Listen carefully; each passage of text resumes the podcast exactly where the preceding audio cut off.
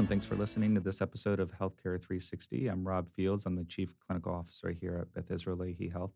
This time on Healthcare 360, we're taking a bit of a different approach. We will periodically feature patients of our system and hear from them directly on their story, their journey as patients in healthcare, and trials and tribulations related to that, but also their triumphs and how we, as general healthcare systems, not just BILH, can help better support and I'm very excited to have a very unique perspective on that story from one of our physicians. So I'd like to introduce Dr. Marisa Kearney, who is an emergency room physician. And Marisa, thank you so much for joining us today.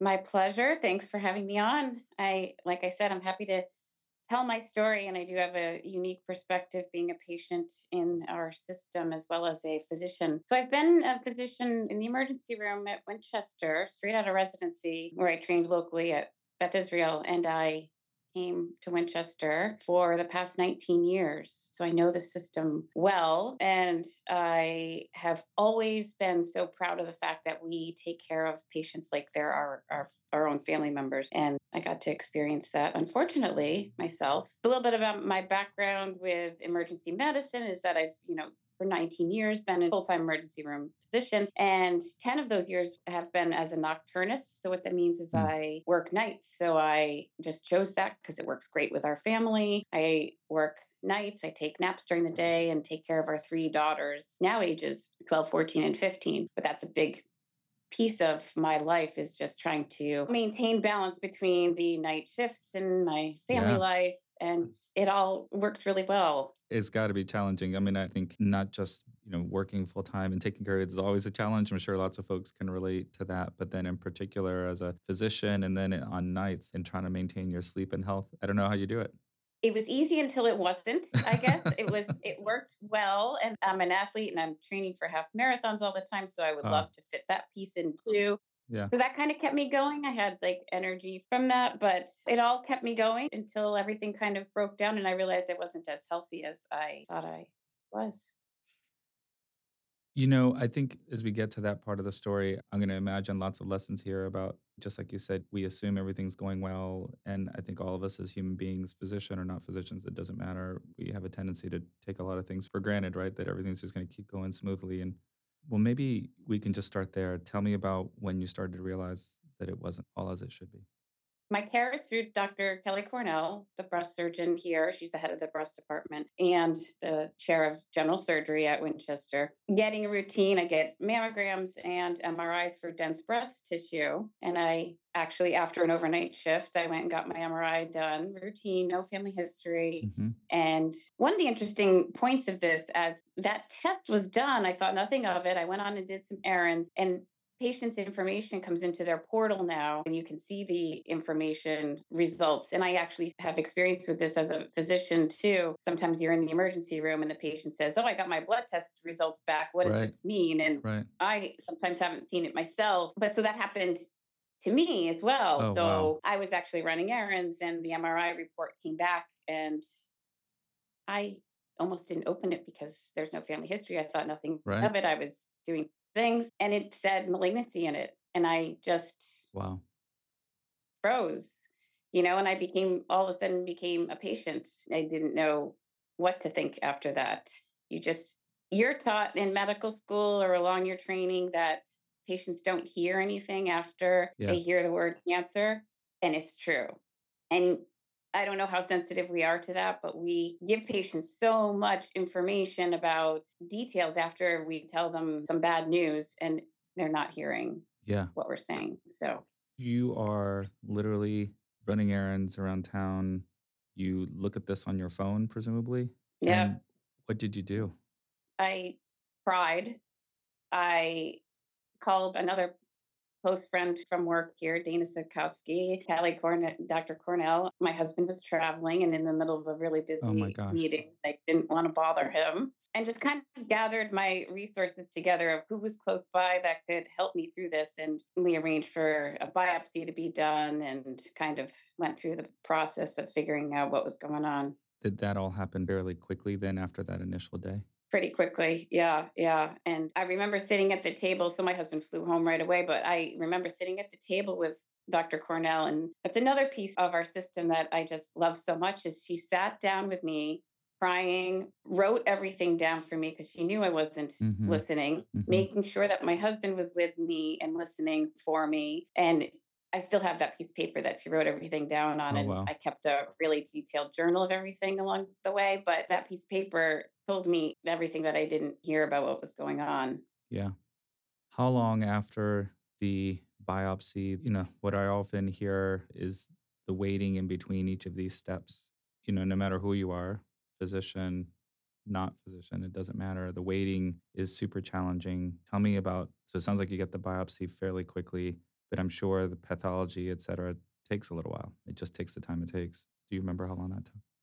Yeah, it takes probably close to a week, and that week Mm, you're physically present in whatever situation you're in, but your mind is not present. You're not sleeping, you're not you're just not functioning and your mind is just waiting for those results. And it seems like it takes forever. And again, that comes back on the portal and you know, you see those results. And the thing about Winchester is they're there to discuss the results with you, mhm. whether you're a physician or a patient, you know, very quickly. Yeah. So once you get the pathology back, when I imagine the whole time your mind is racing about future and what's happening next, I would guess that that's true. Maybe not. I don't know. Were you always sort of down that path way before you even got the results?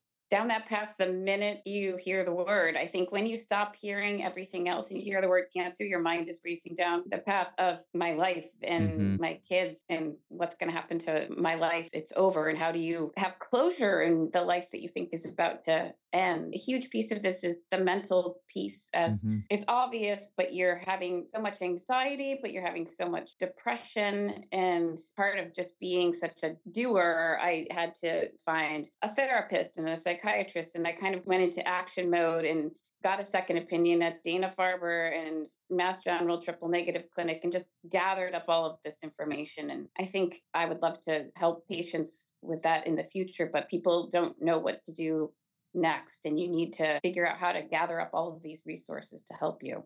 Yeah.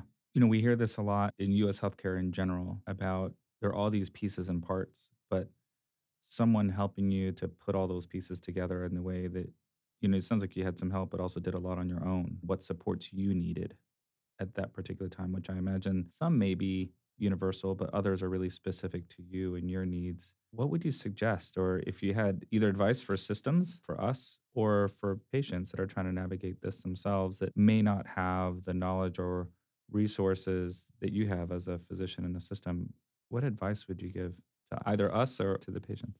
Well, my dream is to set up, and I've started studying lifestyle medicine. So, along with the mental piece, are six pillars of health that you need to have to either prevent illness or to deal with a chronic illness as it comes up. And it's sleep, it's nutrition, it's physical activity, it's social connectedness, and it's all the things that we know, but like I said, like we kind of reach for some resources, but don't have one person to pull it all together. So, as a lifestyle medicine physician, I would like to actually become that point person and treat women and their journey through breast cancer and then branch off to other chronic illnesses or hmm preventative illnesses and teach them okay, for you, you need this therapist, you need this nutritionist, and someone else needs stress reduction, and you need to talk to a psychiatrist or a personal trainer. You know, just, anyway, each person has to be individualized in their treatment plan. So that's my goal, actually, to be able to be that person.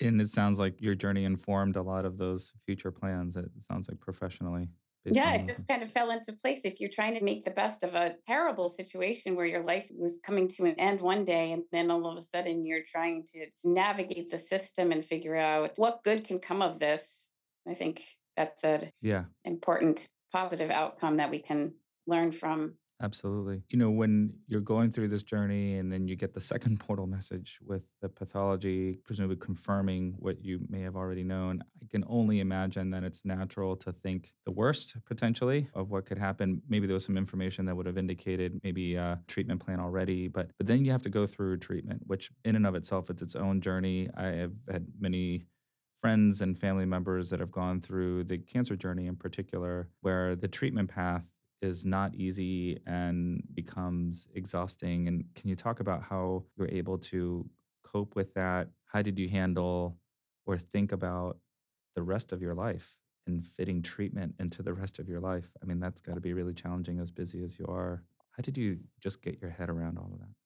Yeah, good question. I spent many days just crying and depressed, hmm as people should. You need to have that time. Yeah. And then started to come up with a plan. My life was filled with appointments, and that actually it keeps you busy and it makes you Yeah. feel good that other providers are seeing you and people are hearing about you on a daily basis, sometimes multiple appointments a day. My kids, you know, we made sure that my kids were all taken care of and various support that they needed. And my husband was a great support to me and he went to the appointments with me. But throughout it all, Winchester was like my backbone. And I went to Dana Farber and got some information. And I went to, you know, I like I said, the Boston hospitals, but I still kept coming back to Winchester. All the hospitals in Boston were coming up with the same treatment plan. Yeah. And it was just validating that, okay, everybody's on the same page, but Winchester is going to be here Yeah. with me, holding my hand. This is my community. And they knew you. They know you. Yeah. Yeah. Whether or not they know me as a physician or just any other patient, I think we treat patients Yeah. like they're our family. I remember one appointment where they were in Boston going over the data with me and just showing me numbers. And this is what we have to do because of just data points. And I just came away from that saying, but they didn't even know that I have three daughters and I'm an athlete and how hmm this treatment plan is really going to affect me. Yeah, you're alluding to it, but I would love to just ask you explicitly about the value of that continuity, that personal relationship with you as a human, not as a coworker, just as a human with a diagnosis now that's attached to you. Can you talk a little bit more about the value of that relationship with your caregivers at Winchester in particular and how that impacted your care? And if there were any really different decisions that you made as a result of that relationship or anything that you think was impacted by just the value of relationship and the care? I trusted everything that Mm, Winchester told me. And in the end, they were all right. That hand holding, literally like putting their arm around you as you're crying or holding your hand going into anesthesia, all of mhm. those connections just put you at ease. I didn't come into surgery. I ended up having six surgeries and they found two types of breast cancers. Wow. And triple negative is one of them, which is a very aggressive Yep.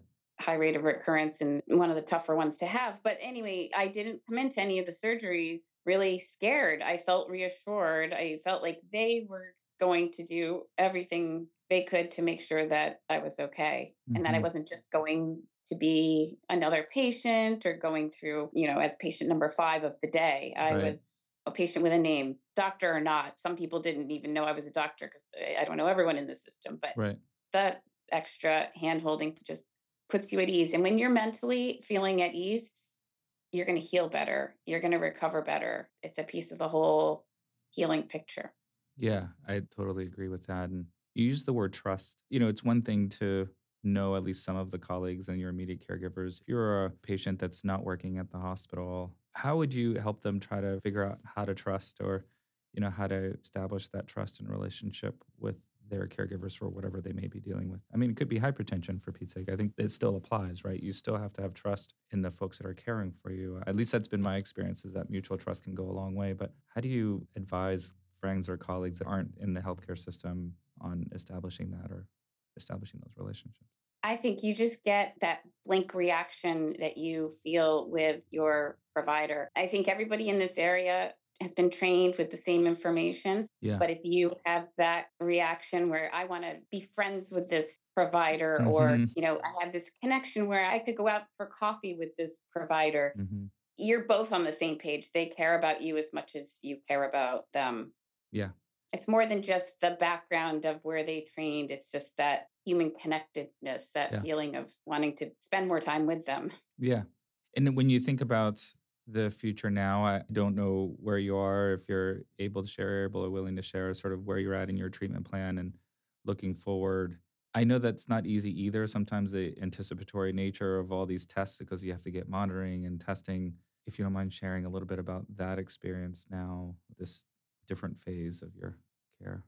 Yeah, and you are touching on it exactly with that the different phase of my care and the different version of me. hmm And along the way, everyone said, You're so strong. You're so, you know, this label of me as being this like strong, invincible doctor who did everything right and still got cancer. But throughout it all, I learned I could be so much better. And so I think going forward with that is there was one particular day that I just decided I'm going to take a positive spin on things and not be so depressed anymore. And so I've been living with positivity as much as possible. You can have too much positivity, that's not realistic, but I am moving forward with more positivity, a better version of myself, I'd say. Mm-hmm. You always live in fear. Of course. I'm done with treatment, but now I still have in the back of my mind both of the types of cancers that I have could come back. And we all live with risk, but this is a different type Yeah. of risk that I have to go on with. And it's hard at times, but there's fewer times when it's as hard as it was before. So it's getting it's getting better.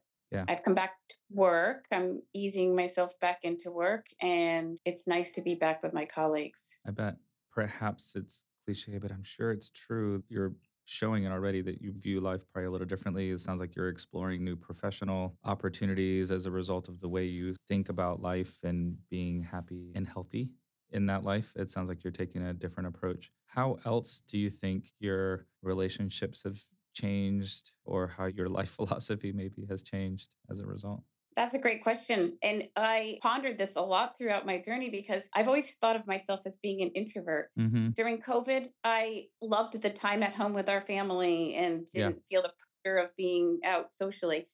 But in studying lifestyle medicine, and I've been studying a lot on longevity and the blue zones, and Yeah. social connectedness is key to our happiness and our health. And throughout all of my journey, my close, close friends were helping me in so many, so many ways. And I have a network of 20, 30, 40 other really, really special people in my life who have just been there for me. And I realized the value of their friendship. So Yeah.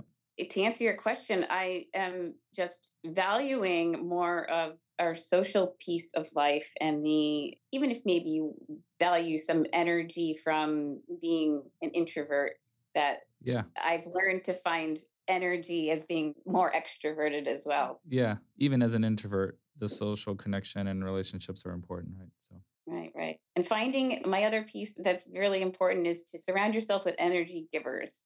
And yeah, we need that for anybody preventative care as well as dealing with a chronic illness. that's really great advice. Always. Marisa, as we're closing up, I wonder if there are any other parts of your story or wisdom, lessons learned, anything that folks that are listening might take away in their own journey. And it could be practical advice, but any last minute thoughts or things you would want to share? I think I would end on another thing that I realized throughout this is people would say throughout my treatment, you look great. And I didn't feel great Mm-hmm. most of the time. So I think it's important to really, like, as a provider, look at patients and say, you know, how are you feeling? You know, they don't look like they're in pain, but yes, you are in pain. Mm-hmm. Or, you know, you look like you're recovering well. Oh, you're done with your breast cancer treatment. You look like you're doing great.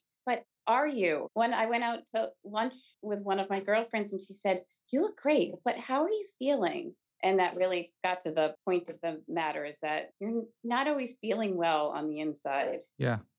And it's a really good lesson for caregivers everywhere, right? Not to apply your own evaluation and judgment on the person, right? Right, right. it should be their story, should be able to express how they feel. Thank you for that important lesson for all of us. And I just can't thank you enough. It's not easy to share something that I'm sure was and maybe continues in some ways to be a really painful part of your journey. And I appreciate you sharing that. It is important, right, to understand how we as a system can do better, what we did well, but what we can improve on, and to support patients everywhere, including our own colleagues. So thank you for taking the time and sharing so openly. My pleasure. I've learned a lot about becoming a better physician as I bet. well. So I bet. Well, thank you, Marisa. And if other folks have ideas or thoughts about future podcasts or patient stories, please email us or leave comments on social media. And please rate us on whatever you listen to podcasts on. So thank you so much, and we'll talk soon.